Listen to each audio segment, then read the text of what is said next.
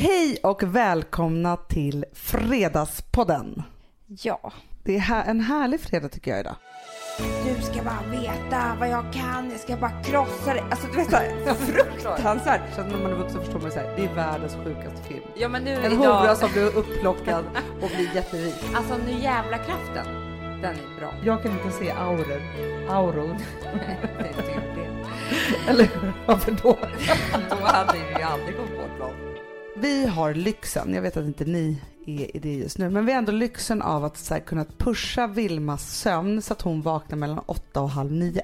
Mm, det, jag vill inte ens höra det. Nej, och det är ju helt fantastiskt verkligen.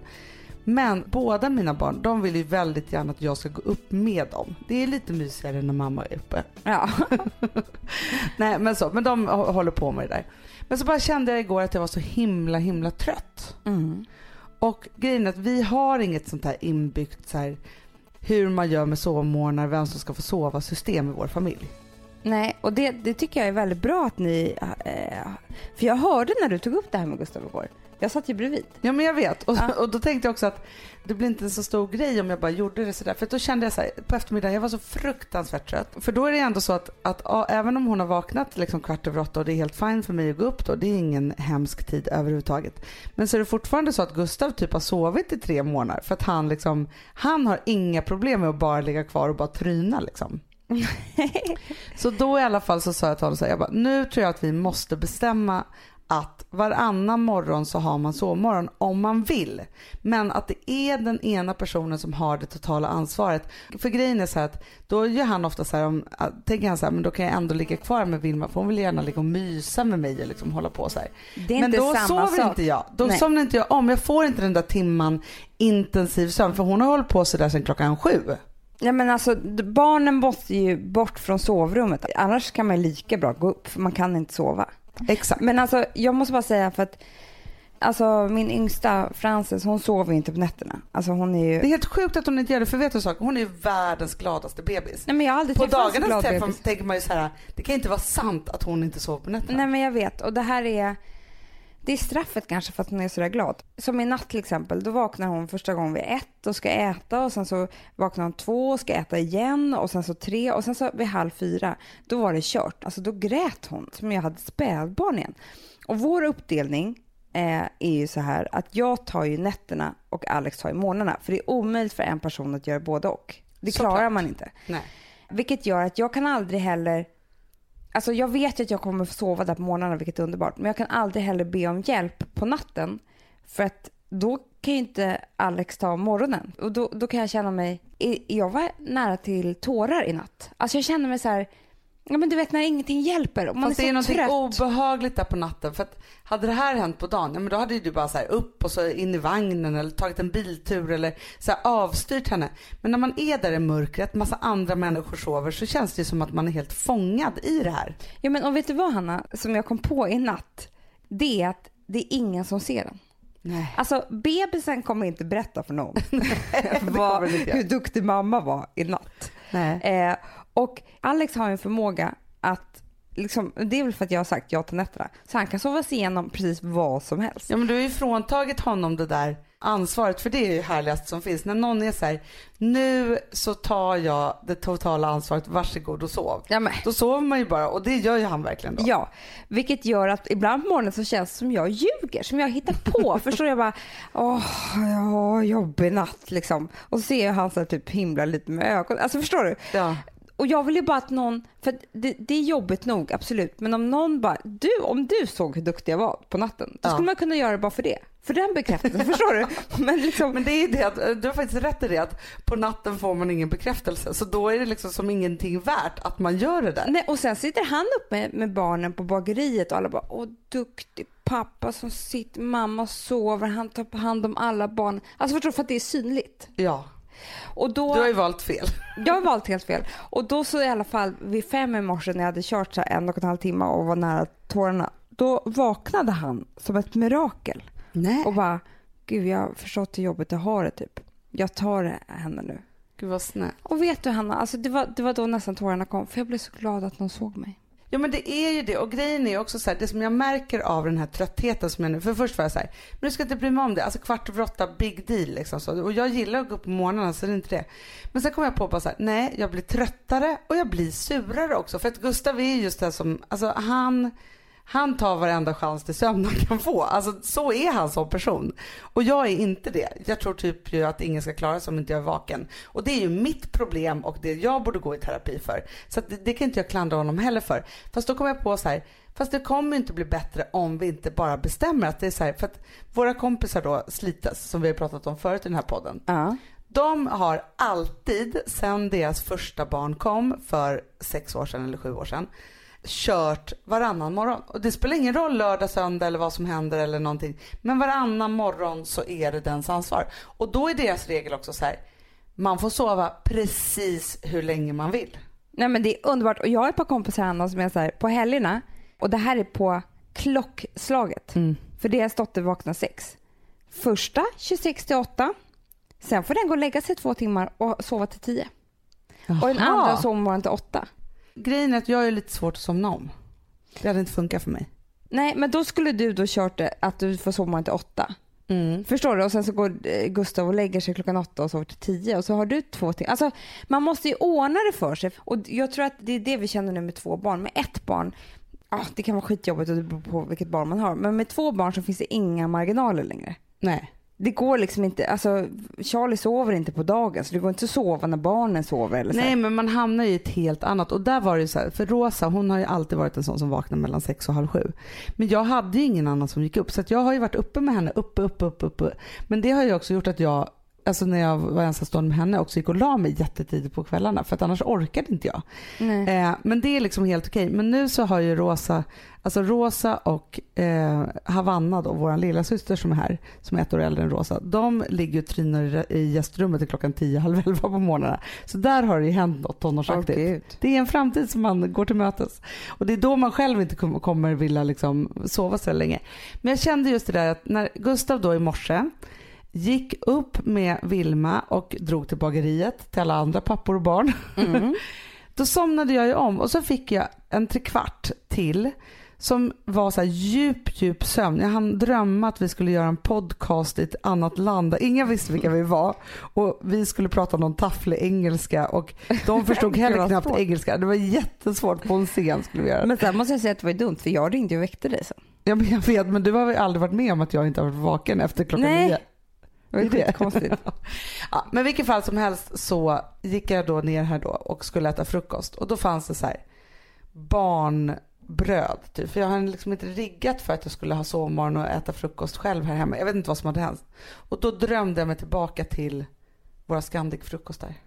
Ja, men alltså den, jag blir ju helt nipprig. Som, vi har ätit många sådana nu. Ja. Den här. Och jag blir ju, när jag kommer till en buffé där det finns så mycket valmöjligheter, då blir jag ju så här pirr i magen. För att frukost är mitt, du vet ju att det är mitt bästa Nej, men alltså, mål det, i livet. det är det bästa målet. Så jag bara tänker så här, jag måste ha så lite av allt.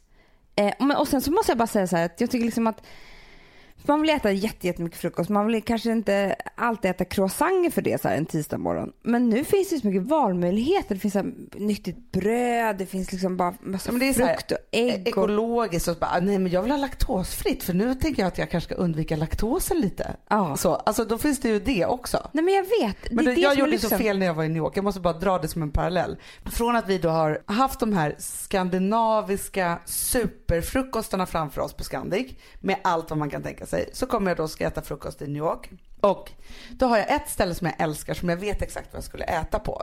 Men så hamnade jag på något annat ställe och då var jag så här, men okej nu ska jag unna mig allt. Ska jag äta bröd då? Då tänker jag så här, ja men bröd är det man vill unna sig när man verkligen unnar sig. Men då beställer jag lite fel varje morgon. Så jag beställer liksom a basket of pastries, bara bullar. Alltså jag trodde då kanske att det var toast och lite allt möjligt i det där. English muffin kanske. Alltså det är sån här... Ja, Men det är det som inte kan hända på Scandic. För där går man ju bara, man ser ju allting. Mm. Man besitter inte beställer vid bordet. Man går och plockar och så kan man gå och ta fler gånger. I Ja, men det är så härligt. Vill ni ha mer information så går ni bara in på scandichotels.se.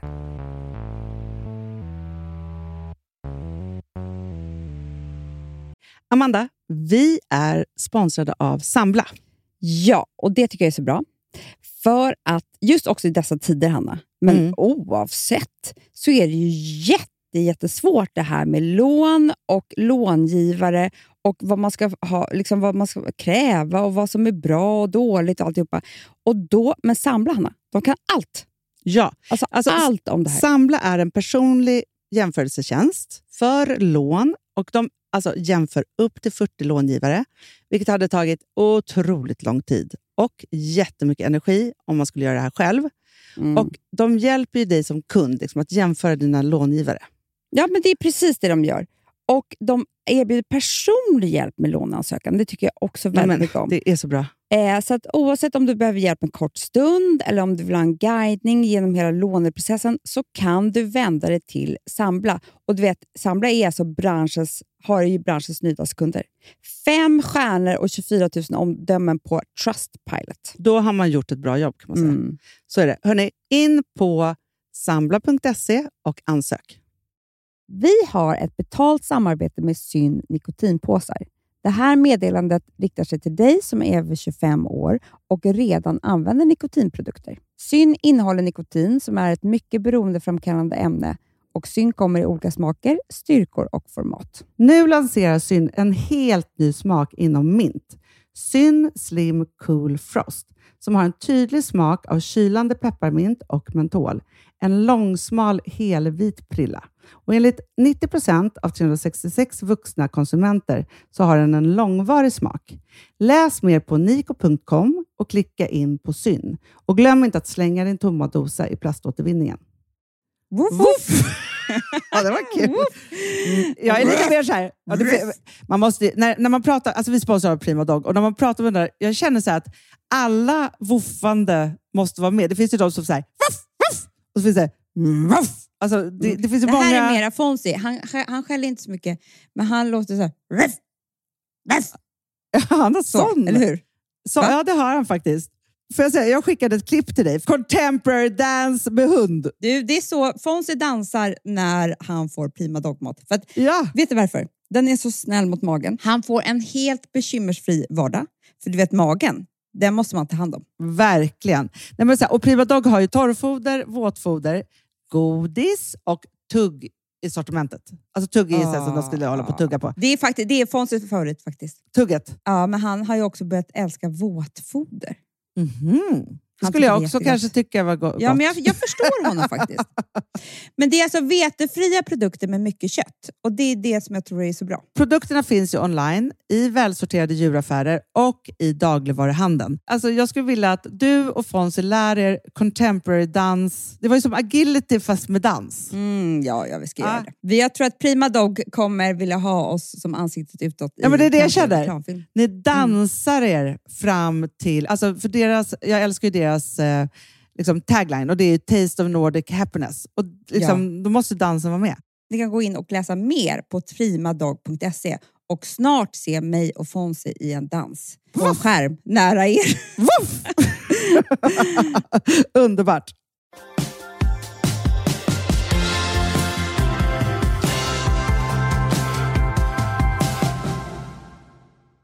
Kan vi prata lite om mina skor som jag sitter här på med? Ja men alltså du och jag är två ytterligheter här. Kan inte du beskriva din stil lite? Ja, men det är farligt för mig det här. För att annars har ju sommaren varit så här ganska shoppingfria på något sätt. Nu finns det ju såna sajter som gör som appar på telefonen. Och eftersom Frances är vaken på natten och inte kan somna om så, så måste jag också då vara vaken. Och då så när Instagramkontot liksom är slut och man har tömt det, då måste jag gå in, och Aftonbladet, då måste jag gå in på andra grejer. Och då har jag börjat kolla de här sajterna. Aha. Och då så har jag faktiskt en underbar man som bara häromdagen bara, men kan du lägga av och bara kolla, kolla, kolla, för jag köper aldrig någonting. Nu köper vi de här skorna som jag ser att du har kollat på liksom, och bara tvinga mig. Eller det var också en present från någon. Det är Han svårt att bli tvingad när någon annan betalar. Ja. Ja.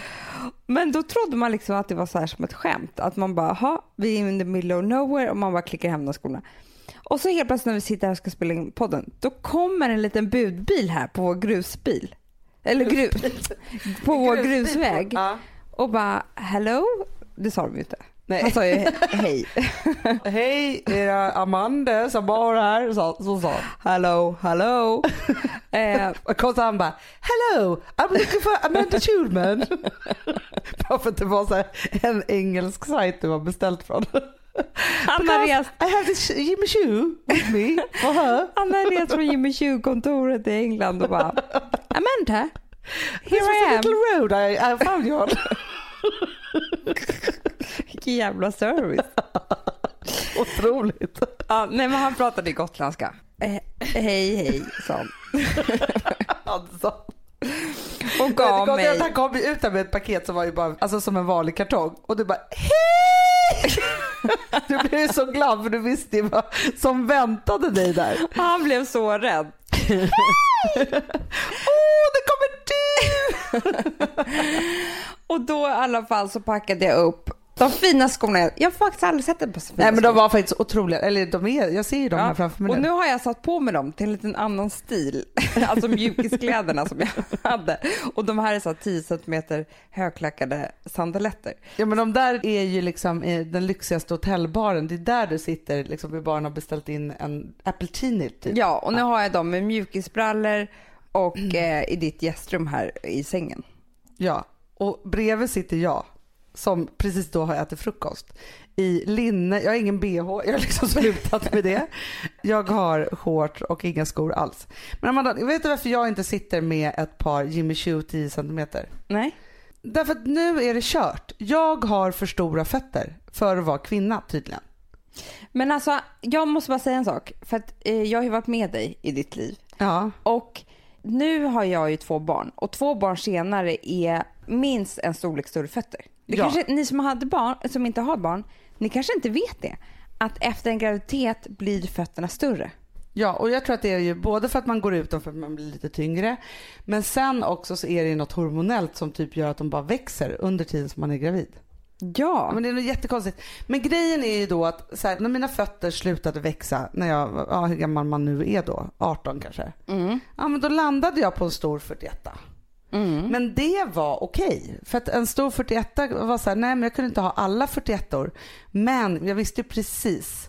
Så här, Freelance till exempel som var så ett superhett märke på 90-talet. De hade stora 41 så det var perfekt för mig. Mm. Och sen kunde jag liksom hitta olika, liksom så, här, så jag har ändå liksom kunnat hanka mig fram på de stora 41 och hittat superhärliga ursnygga skor. Tills nu, två barn senare, då det är helt kört. Alltså, jag tackar skogudarna för att din sko till exempel, de är de enda Amanda som gör 42 år. Nej. Men det alltså Men så här, gör inte Jimmy Choo det, för de gör ju det. Jo, och det köpte jag till mitt bröllop då. Så köpte jag ett par jättefina Jimmy Choo och det var ju fantastiskt. Men jag har inte råd att köpa Jimmy Choo-skor i parti och minut. Det har man ju Nej inte. men det är klart man inte har det. Så att det är men klart, man, menar- men där kunde jag hitta en italiensk 43 och då var det bra. Ja, men alla ni som lyssnar, har ni tips på stora fötter-märken? Ja, och inte då gympadojor för det är inte ett problem. Nej, då köper man killgympa. Ja, nej, men alltså det är så här, gympadojor och liksom vanliga sådana saker. Det är helt okej. Jag vill ha high heels, supersnygga skor i storlek 42. För 42 kan jag ha, men det är det att det också man är precis på gränsen. Jag kom ju till Barneys eller Bloomingdales i New York och där var det liksom sko ren från himlen för alla som hade mellan liksom 36 och 41. Men för mig blev 42, jag kunde inte ha en enda jävla doja. Förstår att man blir förbannad då? Vill du gråta? Nej men, alltså, men jag har accepterat. Men jag tycker bara så här, hur svårt kan det vara för alla kedjor att göra upp till 42? För det här kan inte bara vara mitt problem. Nej.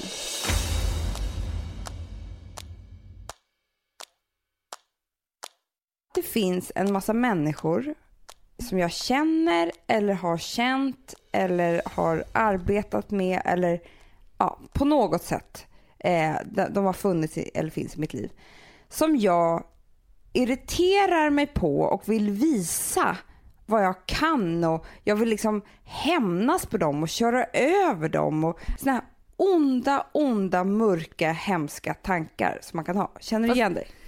Ja jag känner igen det men jag håller inte riktigt med om att de är onda och mörka Nej och men, hemska. nej men det, det som är ont och mörkt med det, det är ju att man vill inte vara sån som person. Man vill ju bara så här, äh, det får gå bra, hur, lika bra för alla människor och det, det skiter samma, vi har ingenting med varandra att göra och jag kan må lite dåligt av att alltså jag tycker inte om mig själv som person när, när jag tänker de där tankarna.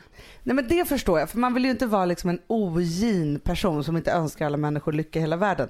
Men däremot så tror jag att de där personerna, det är ju de som ger en driv i livet. Ja men det är ju det som är min tes här nu.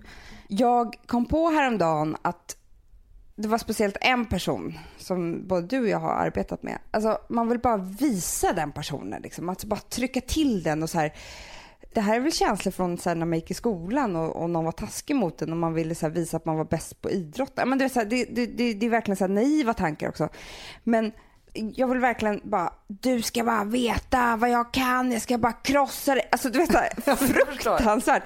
Men då bara kände jag så här, att det kanske, och det, det, det pratade vi om en, en lång promenad vi gick när vi liksom pratade om vårt arbete och så vidare. Att de, man ska kanske tacka för att man har de här människorna i sitt system.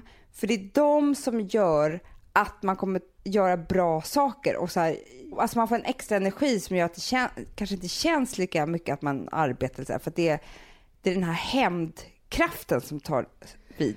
Alltså det här är inte bara arbetet, det kan ju vara så här, vi har ju en kompis till exempel som hon var tillsammans med en kille och han tyckte att det var väldigt viktigt att man var sportig.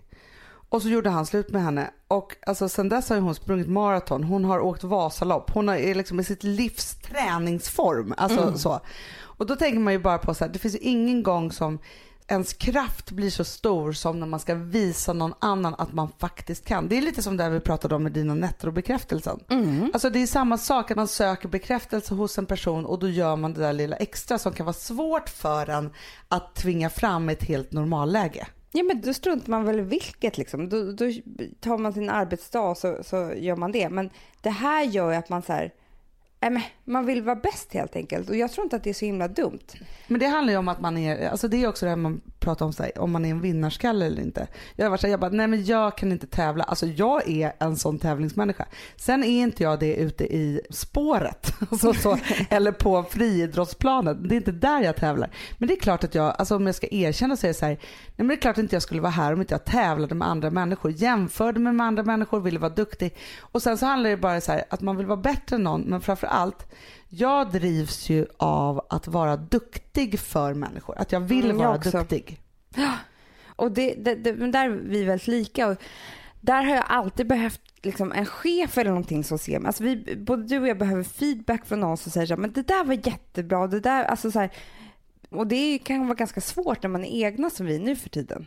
Jo men det har ju varit lite så. Jag har ju liksom, alltså nu har jag ju jobbat i 20 år och så har jag haft olika chefer som jag ville vara duktig för och så vidare. Men sen så hamnar man i det att man själv börjar bli chef och liksom så. Och då hade jag lite som en kris kommer jag ihåg att jag var tvungen att hitta andra alltså andra duktighetstyper. Liksom så här. Det kunde vara liksom ett annat bolag jag ville skulle tycka jag var duktig. Alltså förstår du? Det är det eller jag säger Hanna. Jag har människor jag vill visa liksom som är alltså fjärran. Alltså de är jättelångt bort från mig. Så att det, man måste ju skrika skithögt för att det ens ska märkas. Men det är ändå bra att ha de där personerna. Ja, och jag blir fortfarande så genuint, genuint glad när någon person som jag har varit så här hemlighetsduktig inför. Som, alltså så här, för det är inga människor som man är så här, kolla vad jag är duktig, utan man är så här, man jobbar på och så vill man den. Och så helt plötsligt får man den bekräftelsen, för man får ju ofta det till slut. Oh. Eh, och så får man den och då blir jag så kuttrig och glad över det så att jag håller på att svimma typ. Ja men dels är det det och dels är det liksom när man, för det kan ju också vara människor som har gjort en lite illa.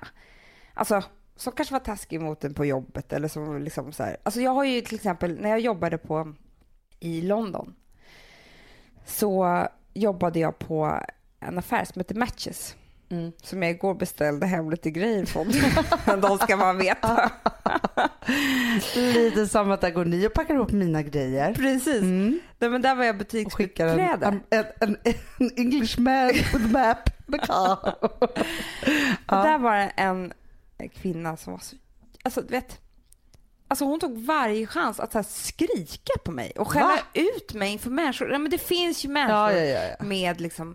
Mm, Hävdelsebehov. Ja, som så tar ut allting på, på andra människor. Och jag är så känslig så det här blev, jag gick ju så ut och grät och gick in på toaletten och grät för jag vill inte visa, men du vet det var så jävla hemskt och så här. Henne kan jag tänka på ibland. Nu kommer hon aldrig upptäcka vad jag gör här i Sverige. Men bara så att veta att så här, hon är säkert kvar där och kolla vad jag har gjort. Fast vet du, så här, vet du vad, vad som är den största hämnden på henne? För det här är två skillnader. För jag tror att det finns två typer av människor, det kanske finns fler. Men nu vill jag dra upp två typer i det här. Mm. För dig så innebar det att du, alltså så här, du har haft massa människor som kanske inte varit riktigt snälla men som Mm. ger dig någon form av energi som gör att du vänder den till att vilja lyckas ännu bättre och visa dem vilket är på något sätt en positiv energi i det här. Mm. Sen finns det de människorna som är lite så här, ja men hon har förmodligen haft någon som har skrikit jättemycket på henne. Ja. Istället då för att hon tar den kraften och bestämmer sig för så här, jag ska aldrig skrika åt någon och jag ska bli bättre än den människan, big time. Så håller hon på och skriker på nästa människa. Förstår Ja, du? jag Jag, tror att det finns två typer. Och när du pratar om det här, liksom så här men jag skäms över de här tankarna, eller skäms och skäms, men liksom så här, jag tycker inte så mycket om mig själv när jag tänker liksom så här, ja, nu ska jag visa den här personen och så vidare. Så här. Det är inte samma sak, men om du hade varit så här, det är lite som när vi tittar på våra barn här, det är så här, den större gör något dumt mot den mindre som gör något dumt mot den ännu mindre. För att de är barn, alltså så. Men de här människorna har inte varit intelligenta nog att ta med sig det och förstå att det är så här, nej men jag vill inte behandla någon som jag blev behandlad, däremot ska jag visa den där som behandlar mig illa att jag är bättre än någonsin på någonting. Det är det härliga och coola i det här. Det andra är ju bara dumt och det är det som gör att det är så här, ja men jag blev misshandlad av mina föräldrar så då misshandlar jag mina barn också. Alltså så här, dumt, dumt, dumt, gå i terapi nu för det här är inte bra liksom så. Men det är därför någonstans ondska fortsätter i världen. Förstår du? Ja men så är det ju. Det jag vill komma med det här var i alla fall att så här, om det går och känner sådana här tankar som de här dumma, onda tankarna som man egentligen inte vill ha så kan man kanske vända det till så här kapsla in dem och bara så här, "Ja, men det är jättebra för det är min energikälla och så kan jag bara plocka fram dem när jag behöver den här energin och Springa en mil lite snabbare, lite extra. Alltså, Ja. så här, så. don't men jag vet get ju vad- mad, get even. Bra. Jag vet var min karriär började någonstans. Mm. Och det var när jag hade gått ut nian. Mm. Det var alltså 1991 och det var otrolig lågkonjunktur i Sverige. Och jag hade verkligen inte några bra betyg men jag hade sökt några linjer och jag kom inte in på en enda linje. Nej. Och det här tråkiga, tråkiga brevet, det fick man ju så hit på Gotland mitt i sommaren. Åh fy fan Ja. vad hemskt. Men det var liksom inget kul att öppna det där så att du har inte kommit in någonstans. Jag var Nej, på någon reservplats på någon social tvåårig linje. Alltså det var, så, det var så tråkigt. Och jag var ju såklart jätteledsen för det här. Det här var ju mitt första riktigt stora misslyckande typ. Och då så sa vår pappa så här. Vet du så, jag orkar inte ens se dig, du är så bedrövlig. Och så drog han härifrån. Vilket jag kan förstå, så han hade väl jättemycket ångest och så vidare. Så här, Nej, jag kan faktiskt inte riktigt förstå det. Det var jäkla taskigt faktiskt. Men han gjorde det. Men vilket gjorde att jag i tio år bara jobbade för att han skulle tycka att jag var duktig. Mm. För där och då så bestämde jag mig för att ingen vuxen någonsin mer skulle kunna ifrågasätta mig på det sättet. Och så här har jag liksom alltid varit att när jag möter en motgång, ja men då lägger jag mig typ så här under täcket och så gråter jag i en halvtimme, en timme kanske.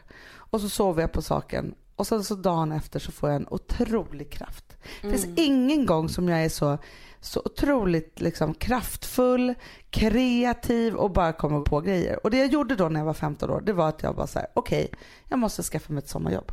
Mm. Det är det. Så då satte jag igång och ringa för jag tänkte så här, vad är det snabbaste? Jo, jag har sett de här rosflickorna i Visby. Så jag satte mig och så ringde jag runt varenda blomsteraffär för jag tänkte att någon av dem måste ju liksom vara grunden till de här rosflickorna. Mm. Och kom till en affär där det var så här, ja men hej gud vad bra, de andra har slutat så får jättegärna börja. Och så hade jag liksom mitt första jobb och tjänade typ tusen kronor om dagen och det var jättebra. Sen dess har jag jobbat, alltså jag har varit i mellanjobb några veckor eller liksom så. Men jag har jobbat och jag har tagit steg för steg. Jag har inte gett mig. Sen är det klart att jag har mött massor med motgångar, lagt mig under täcket och gråtit en stund och sen så dagen efter har jag bara så här, satt mig med telefonboken och ringt dem jag vet att jag behövde ringa. Och vet du vad jag tänkte på också om vi ska prata lite om att jobba? Så tänkte jag på det eh, när vi var ute och åt på någon restaurang. Och då så träffade vi han krögaren som ägde restaurangen som sa så här, men för vi sa så gud vilken underbar eh, servitör. Alltså han är så fantastisk liksom. Alltså, vet man bara Jag berömde känner- en annan person där som han jobbade hos. Vad Eller som ni berömde en servitör på. Precis, för han var så behaglig och trevlig och mysig och man bara ville ha honom omkring sig. Han var så duktig och så här. Och då sa han så här, men han är liksom bäst i Sverige. Han är så otroligt bra. Mm. Och då bara kände jag så här, vilket yrke det än är, försök att bli bäst på det. Mm. För att det finns inget yrke som är dåligt nog om man är bäst på det. Förstår du vad jag menar? Om det är så att jag bestämmer mig för att eh, alltså tvätta bilar. Mm. Men jag blir fan bäst på det. Alltså då, då, då är det så hedersvärt så att det inte är klokt. Ja men och det kan bli en franchise och helt plötsligt så har du car washes över hela världen. Alltså det Ja. är det. Det är så alla stora businessar har startat men det är också det som tar en vidare för att om man till exempel då när man tragglar sig igenom de här sommarjobben och vad man nu gör så bestämmer man sig för så här, nej men jag ska fan bli den bästa rosförsäljerskan i hela den här stan. Sen så helt plötsligt så är det någon som ser en och så får man ett erbjudande om att bli säljare på ett riktigt företag och sen så gör man sitt bästa där och då tar man sig vidare från det. Så att både Både att det tar en vidare att ge sig fan på att bli bäst på det man gör men det är också så att man mår väldigt bra av att satsa så där mycket. Alltså man, man ska ju alltid sikta högt. Men jag tycker också man ska sikta högt i, i det man gör istället för att sikta mot andra jobb. Ja. Men du, men för jag tänkte faktiskt på det. Vi åt ju en av våra middagar. Våra program går ju nu och den här veckan så äter vi middag med Ernst Kirchsteiger. Underbar Ernst. Underbara Ernst, så kolla på det. Men i ett kommande program så åt vi också middag med bland annat Tess Merkel som sjunger i Alcazar och Yes. dansar. Och då så sa hon ju så här, för vi pratade om vad man tror på, och liksom om man är religiös eller inte och så här. Då sa hon så här, nej men jag tror på massa saker men framför allt så tror jag på att det är meningen att man ska vara precis där man är just nu. Mm. Och det tyckte jag var väldigt, väldigt skönt sagt. Alltså så här, det är klart att man så här, när jag och Bankis pratade om det, han bara, fast jag tyckte det var väldigt tråkigt för att man vill ju vara på väg och så här. Jag bara, jo men det är inte det hon menar med det. Med det. Man är ju på väg hela tiden. Man är ju på, på sin livsresa på något sätt. Men att man är på det där jobbet just nu för att man ska vara där. Man är på det där stället. Alltså så här, att det är viktigt att, att våga landa där man är. För att det är en sak att man är på sin livsresa. Men det finns ingenting som är så förödande som att inte vara någonstans på riktigt där man är. Mm. Ja men det där var så... För då missar man ju livet. Då missar man livet, precis så. Och det, och det kan ju vara så här, men jag äter den här bullen på det här kaféet just nu. Alltså det behöver inte heller vara så stora saker. Det kanske, Nej, jag ska vara meningen. här. Eller man är med om svårighet och då är det så här, nej men man ska vara där just nu för att det är meningen för någonting annat. Det kan kännas jätteorättvist. Men ofta så förstår man ju saker och ting som man är med om efter ett litet tag i alla fall. Men du, jag tänkte på det där med vad man får kraft ifrån. Eh, alltså, när jag får min så här, åh, så här revanschkraft och, och liksom den här extra Nu jävlar kraften. Ja, nu jävla kraften. Då, och nu vet inte jag så här om det här är, är rätt eller inte, men jag tycker att jag i liksom möten eller i, i, i liksom eh, så här jobbrelationer eller miljöer liksom bjuder på mig själv. Så här, jag skrattar och jag kan göra mig lite dum och jag kan liksom så här, nej men jag håller på. Jag är inte så här så noga med att så här, titta, här är jag superseriös och titta vad jag kan och jag måste spela en viss roll för att bli tagen på allvar och så vidare. Mm. Förstår du vad jag menar? Jag förstår precis vad du menar. Mm. Och för Du är ett enda stort bjuss helt enkelt. ett enda stort skämt. Nej. Nej men jag förstår vad du menar. men- Du vågar vara mycket och är det och passar inte så mycket för annat. Nej, men liksom jag, ork, jag inte, orkar inte spela den andra rollen riktigt. Det är Nej. så jag känner. Men ibland, och det, det innebär inte att jag inte kan en massa andra saker. Och det, för de flesta människor så är det här helt okej. Men ibland så är det människor som tror då att jag inte är intelligent nog eller att jag inte kan eller att jag inte så här, bara för att man kan inte Mm. vara både och. Och tar den chansen att så här, köra över mig eller ah, jag vet inte. Det, det är, svår, det är så diffusa grejer men, men det, det händer i alla fall mig då och då. Och då får jag nu jävla kraften. Ja men det förstår jag. Det här har man ju varit med om hela livet. Att det är så här, jag har också alltid varit lite för mycket och lite för glad och lite för liksom så här. Det är ofta så, så tror ju folk kan ju uppfatta dig och mig som inte vet som ganska så här lite flamsiga och lite slarviga och lite tjolahoppsan hejsan och så vidare så. Eh, Och det kan ju vi vara. Vi älskar att vara flamsiga och, och skrattiga och liksom så. Men det har ju absolut ingenting att göra med till exempel hur vi arbetar. Nej. Vi har ju alltså jättehöga ambitioner, vi är väldigt noggranna, vi vill, det är viktigt för oss att vi levererar kvalitet och är det flams, då ska det vara hög kvalitet på flamset. Alltså så är det. verkligen. Man får inte missförstå det där. Men det är ju ofta de här människorna som man möter hela tiden som då kanske är så här, nej men man behöver nog inte göra så mycket, det kanske bara är och lite så här. Det finns de människorna som är så och tänker så här, men här vill jag också vara med och bara kunna vara lite sådär. Det är en sak. Sen finns det en annan typ av människor som själva, för dem är det otroligt viktigt att inte bjussa på en enda sak. För att det är väldigt viktigt för dem hur de uppfattas, att de gör rätt och riktigt och att det ser så. Ofta så är det de som tar chansen då att köra över de här andra människorna och sätta dit dem för de är väldigt osäkra människor. Så ska jag väl liksom uppfatta Ja, men det. det blir lättare att, att för dem att vara i deras seriösa roll om de försätter någon annan i den oseriösa rollen. Exakt. Och då ska de också sätta som att vara oseriös är då också att man kanske är mindre smart. Ja men det är massa olika saker som kommer med det som är ganska dömande. Nej men alltså vill man uppfatta mig som på ett visst sätt så kan man nog göra det och, och ta chansen att liksom trycka dit mig på, på något vis i ett seriöst här, jobbsammanhang. Och då blir jag tokig. Ja, då vill du vinna. Då vill jag vinna. Då vill jag visa. Ja men och det är väl jättebra. Ge mig ett mensaprov så ska du få se. Exakt. Som, som farmor brukar säga, det är aldrig för sent att få en lycklig barndom. Alltså så här, skit i dem. Alltså för oftast kan man fastna i det där så här, alla de där som var dum mot en i skolan eller föräldrar eller vad liksom det nu var. Så kan man hålla på och grotta ner sig i det och vara så och det är därför jag är så här dålig på det. Eller så här, ja, så kan man ju, den vä- vägen kan man ju välja. Men det får man ju för fan ingenting för. Istället för bara så här, jag ska visa den där jäkla mobbaren. Ja. Eh, att jag är ta mig fan bättre på det här och det här och det här. Och sen så en dag så har man ju gått så långt så att man är så här, man bryr sig inte ens. Det är Nej ofta men så. då kanske man också lägger av med arbetet Hanna. Alltså Ja. du vet, jag tror man alltid behöver dem där. Jo men man kanske, så här, man bryr sig inte om mobbaren, då är den ur systemet. Ja. Och sen så kan man vända det till att hitta andra människor som man bara är så här, men hörru, trodde du det här? För att jag kan faktiskt det här. Ja. Alltså nu jävla kraften, den är bra. Det är jävla kraft alltså. Jo men det är det. så här, man har skilt sig eller gjort som om jag har skilt mig. Jag börjar tro att jag är du. Är Nej. jag. Nej men man gjort slut med någon kille och, man kan gå liksom hur länge som helst och planera bara hur man ska se ut och vara första gången han ser en igen. Han som lämnar den. Det är en, en jävla kraft. Ja gud ja, men det är därför folk är så fruktansvärt snygga när de har separ- eller gjort slut eller separerat eller något. Ja. För att det finns ju liksom en kraft i det, att man bara så här, nu ska du få se. Men alltså den enklaste lilla scenen eh, som kanske inte egentligen betyder så mycket men som, som man ändå älskar. Kommer du ihåg Pretty Woman? Mm.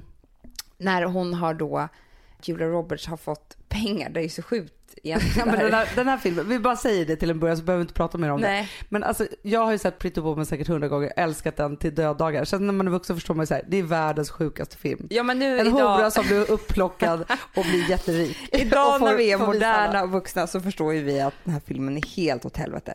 Men det betyder inte att man har älskat den och kanske fortfarande gör om man ser den. Ja, jag vet precis vilken scen du ska berätta om. Berätta nu då. Ja, då i alla fall så um, får de massor av pengar, en sån här bunt med sedlar.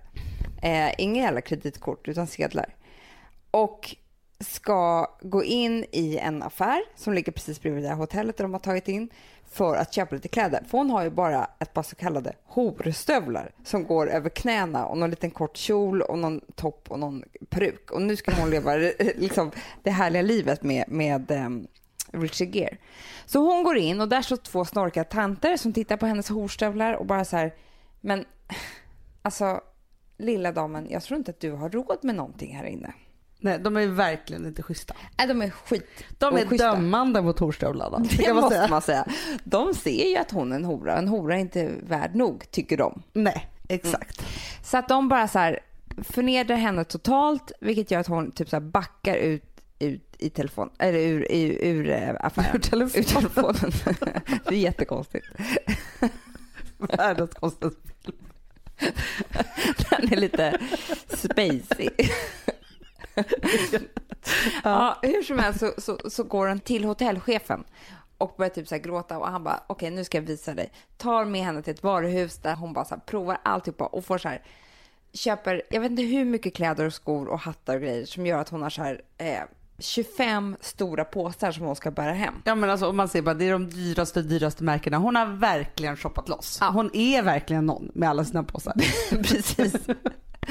och hon har inte ens horstövlarna på sig längre. Hon Nej. har liksom några såna här små sandaletter och någon hatt och någon dräkt. Men hon går i alla fall då förbi den här butiken eh, och bara, nej, nej men jag ska nog gå in här igen. Ja. Och tanterna bara, nej men gud, är det samma hora?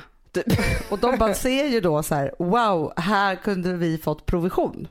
Och då gör hon bara en underbar grej. Hon tar sina påsar och bara så här, håller upp dem för de här två eh, sura tanterna och bara big mistake, huge. Och sen går hon ut därifrån. Underbart. Och så De man kunde tjäna Jag får så rysningar nu pengar. Där var ju drivkraften. Ja, Och egentligen är ju inte hon någon hora utan hon är ju en duktig tjej som bara vill plugga lite och bli vanlig igen. jo men det är klart. Ja, Pretty Woman. Man kan diskutera den på många sätt. Ja, alltså jag, vi skulle kunna ha ett helt avsnitt om Pretty Woman. Men det vore härligt om du gjorde en modern Pretty Woman, för själva filmen är ju väldigt bra. Ja, och den handlar ju bara om drivkraften i att få ge igen. Typ. Ja, det är ju det. verkligen. Liksom grundtanken i Pretty Woman så är det ju, handlar den ju hela tiden om att bli dömd för någonting som man har varit och att man kan få förändra sig. Och även han ju. Som faktiskt är den där, här, liksom iskalla investerarsnubben som alla liksom ser på ett visst sätt. Eh, som så här, av hennes kärlek och värme och så här, underbara knasighet börjar slappna av.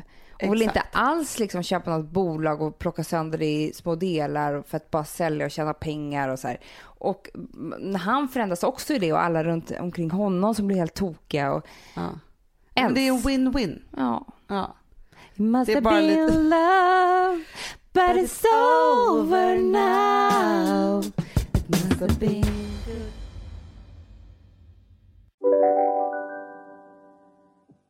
Hej, Synoptik här. Visste du att solens UV-strålar kan vara skadliga och åldra dina ögon i förtid? Kom in till oss så hjälper vi dig att hitta rätt solglasögon som skyddar dina ögon. Välkommen till Synoptik. Om en så vidde på väg till dig för att du råkar ljuga från kollega om att du också hade en och innan du visste ordet av du hem kollegan på middag och... Då finns det flera smarta sätt att beställa hem din sous på. Som till våra paketboxar till exempel.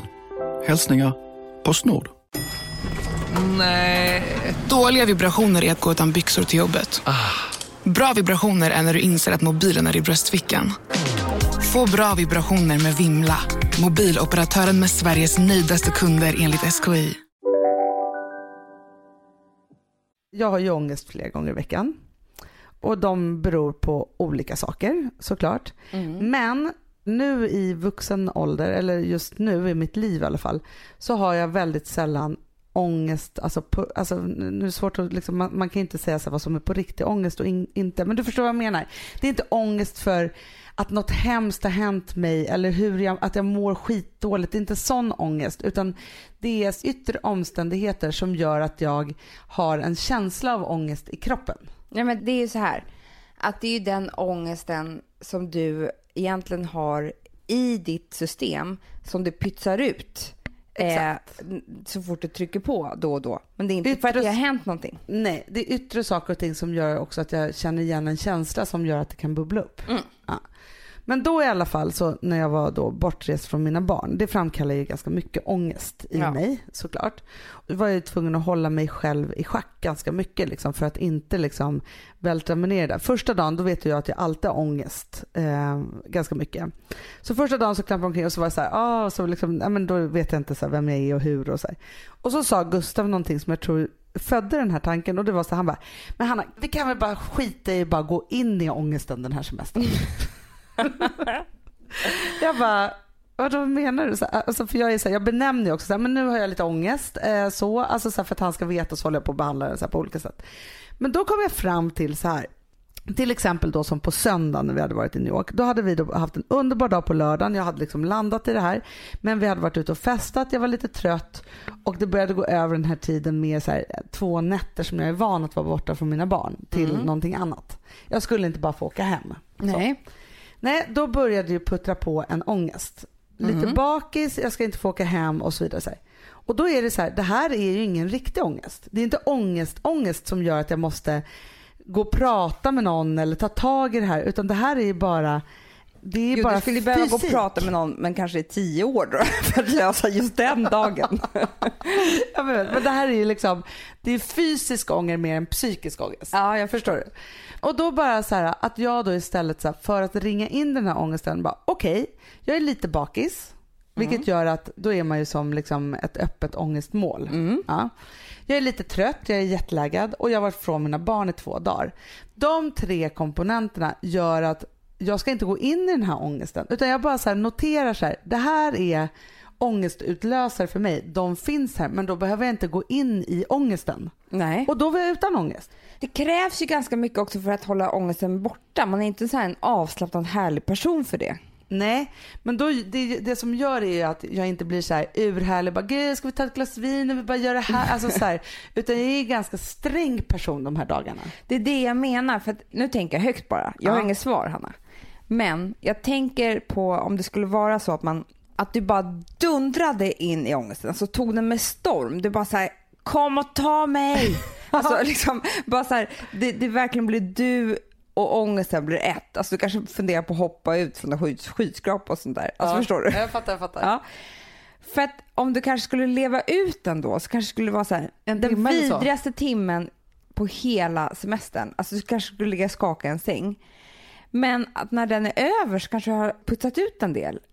Jo men det tror jag. Att så, men jag hade ju också någon så här där jag var tvungen att gråta jättemycket. Alltså det, men det Ja. var ju några sådana steg. Men jag tänker bara det så här, för att, För att inte är bra. dyka ner i ångesten. Att, att inte liksom hålla på. För att det var jag var rädd för var att det skulle ta överhanden och jag bara vill åka hem då. Ja, du var ju rädd. Alltså det är det. Jag var ju lite rädd för vad som skulle hända med mig själv och vart jag skulle hamna om jag verkligen dundrade in det här. Men du kanske har rätt som du säger att jag bara skulle liksom sett ångesten i vitögat. Ja, jag, och jag liksom, förstår att du inte vågade göra det eftersom att du skulle ju antagligen ligga där och skaka och tänka så här, jag måste hem nu, nu, nu, Kanske nu. bokat en biljett, kanske ringt dig och sagt nu bokar du för Nej fan. men precis. Och det är ju det farliga. Men det kan ändå vara en idé att kanske, ja jag vet inte. Men för, för min grej var bara så här nu, det var inte så att jag, att jag var så här för sträng för att kunna uppleva New York. Det var inte där jag var. Det var inte så att jag inte var liksom Nej, där jag var. men det var Men precis inte den här härliga Istället för att bara- dyka ner den där så var jag bara så här noterade det som är min grej och det är väl din grej också. det är ju att vår grej. i varje sekund och minut hela tiden känna efter hur man känner sig. Men det är vidrigt. Och, det, och grejen är så här Hanna, på riktigt så tror jag också att vi är så otroligt vana vid att ha ångest. Vilket gör att det är nästan lite tomt när ångesten inte infinner sig där. Så jag, menar, jag tror också så här att du hade ju räknat med det här. Nu vet du. Du ska vara borta från dina barn, du kommer vara, ha druckit lite på kvällen innan, du kommer vara bakis. Du bara så här, okej nu blir det ångest. Att liksom nästan tryggare att ångesten är där. För då, då vet du precis den känslan och du vet att allting stämmer, du längtar ihjäl efter dina barn, du känner så här, du känner så här. För att den andra känslan, det är ju liksom ett eh, okänt hav på något sätt. Ja men jag vet. Det är också sådana saker som att jag vet ju att jag håller olika saker i schack under en sån här resa. Det är ju alla möjliga saker som jag säger, att jag ska känna mig trygg och att det är bra att jag är utan mina barn. Hur det här, alltså så här, det är ju, och det vet jag, så här, det är inte jättekul för Bankis att göra den här resan med mig. Det är jättekul för honom på ett sätt. Men det är också ganska många saker och ting. För han är en ganska ångestfri person. Eller en väldigt ångestfri person. Men som han då också ska dela med. Inte så att jag drar in honom i min ångest och ska lösa den på något sätt. Men han är tvungen att dela med mig som är så här. När han är så här, fast nu pussas vi lite för nu är du för snål med Alltså för jag blir lite så snål, lite stängd. Och, lite, alltså så här, och det är tråkigt för någon som lever med en. Att liksom behöva ha, ha det.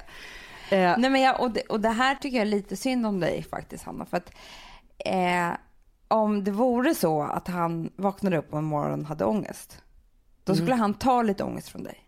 Ja, För då skulle du bara så här, nej men älskling, gud, vi ska göra den här dagen skitbra och du ska inte ha någon ångest. Och, Ja. Alltså då går man in i en annan roll. Säg åt honom att släppa lite och ha lite mer ångest Ja, faktiskt. för nu är du den enda som får härja fritt i ångestlandet. Ja, men jag vet. Men då och tänkte jag på det. Men det gick ganska bra. Men då tänkte jag bara på det så här. Om man inte kan alltså, göra som du tar, ta ångeststormen för att det är för mycket som står på spel. Då är det ändå liksom en, ett ganska bra recept att så här, notera vad det är för omständigheter som gör att känslan av ångest kan infinna sig. Titta på dem och bestämma sig för att där får ångesten stanna och sen så kör jag vidare. Bra. Ja. Mycket bra. Men du, jag måste bara, som en sista, sista grej i den här ångestgrejen. Är du flygrädd? Det här har vi aldrig pratat om. Är du flygrädd? Nej men alltså det fanns ju en tid där jag var, men Hanna, jag flög ju inte på typ ett år Nej. efter 11 september. Jag skulle flyga Nej, men första det gången typ med Men jag tänkte polis. sen så höll du ju på att flyga jätte, jättemycket Ja, när men du det- jobbade över hela världen. Ja, för att först åt jag så mycket piller, Sobril och skit så fort jag skulle sätta mig på ett plan. Men sen så bara, som en konstig grej så skaffade jag mig ett jobb där jag var tvungen att flyga tre gånger i veckan. Och nu är jag inte ett dugg flygrädd. Men det är jättebra. Men för, Mm. för grejen är, jag har ju aldrig varit flygrädd eller sett mig själv som det. Innan jag fick barn, då kunde jag inte sätta mig på ett plan. Det spelar ingen roll om det var en flight till Göteborg på en timme. Jag somnade ju innan, Jag alltså som narkolepsi. Och det tror jag, det är ångest. Ja, det är bara klart. det att man totalt kopplar av. Alltså, alltså det är som att någon drar ner en i flygstolen och man liksom är så här, jag kommer aldrig kunna vakna någonsin igen. Alltså det går Nej. inte att väcka mig. Så det här såg jag som ett problem när jag fick barn för jag tänkte säga jag kan inte hålla på och sova då. Så jag har liksom fått lära mig något nytt i det. Så här. Och sen är jag ju lugn när alla, alla är med. Mm. För då tänker jag så här, då är det skitsamma. Då dör vi allihopa om det skulle vara så. Men sen så har jag en annan grej. Så jag och Gustav då sitter på flygplatsen i New York och ska åka hem. Och då är jag ju så nära att få komma hem till barnen så då kryper ju ångesten på. Men då var det så att jag hörde, eller läste eller hörde på ja, någonting, för det här är tusen år sedan. En kvinna som var typ så här synsk. För då var det så här någon som frågade så här, vad är det konstigaste du har varit med om? Hon bara, jag var på ett kontor och så såg jag liksom ett, eh, ett gäng personer som stod utanför en hiss i en skyskrapa. Och hon bara, jag tyckte det var så konstigt för att ingen hade någon aura. För hon såg aurar. A- Aur, vad heter auras? Auror. Auror. Och sen gick de in i hissen och den bara störtade. Nej. Ja, och det här är som en tics då. Sen den här historien. När jag ser då alla som ska gå på planet, jag bara... Då är jag tvungen att vara så här, gå igenom bara, jo, det är ett starkt gäng. De har aura. Nej men så tänker inte Det här är ett jävla Jag- vinnargäng som ska gå på det här planet. De kommer inte... Och jag bara, hon kommer ju aldrig stryka med för hon är jättegammal. Så går jag liksom igenom person för person. Och så delade jag det här med Gustav, han är så sjuk i huvudet. För att alltså jag tänker så här, jag tittar på, så bara börjar titta på människorna omkring mig, så olika situationer, liksom en familj som ger deras barn och så här. Men då blir jag så ledsen för jag ser ju hur jag kommer se de här personerna i kraschen. Ja, Förstår du? Som, som lost. lost. Och då känner jag bara så här, jag kan inte titta på någon person här. Jag låtsas inte om som att de finns. Ja men för det kan jag ju också, men, men fast jag tänker då alltså mycket koncentrerat på, det där är en typisk sån här person, han är inte så trevlig. Men han kommer ju inte dö bara därför. Alltså han kommer ju hålla Nej. på och vara otrevlig mot alla för resten av livet, det är inte liksom så. Och så ska jag liksom se någon annan familj och bara, det där är ett jävla turgäng, Ja jag. men det är klart. Så, så går jag liksom igenom så här tills jag har liksom det kompletta vinnargänget. För jag kan inte se auror. Auror, Nej, du gjorde det. eller hur? Varför då? Då hade du ju aldrig gått på ett plan för man hade ju aldrig sett några auror. Nej, nej, nej, nej. Man bara kisar sig jättehårt med ögonen och bara, Man bara, har en aura eller inte? Är det där frissigt hår eller är det en aura? Ja men förstår du. Men det var liksom min sista grej. Och sen när jag vaknade i Stockholm då var jag så lycklig. Ja. Ja. Hörni, det är fredag. Ha en nu en, Ha en aura. ha en aura och en underbar helg och försök leta efter andras auror. Det kommer bli toppen. ja. Eller se bara folk som ett jävla vinnargäng. Ja. Och Men Men hörni- nu jävla kraften, bara omfamna den. Ja men verkligen, för det är en jävla kraft som vi har sagt innan här. Det är alltså, det är en jävla kraft i kraften. ja. Ja. Hörrni, vi finns på Instagram, följ oss där. Vi är ganska skojiga där. Vi finns på Twitter, inte Ja. lika skojiga där, men ganska. Nej. Man Ja. kan få lite information ibland och så. Eh, men framför allt så kommer det ju en podd varje vecka året om. Vi är här Mm. Och liksom. titta på ett program på Aftonbladet med Ernst de Kircht Eiger. Missa inte när han säger och då reser sig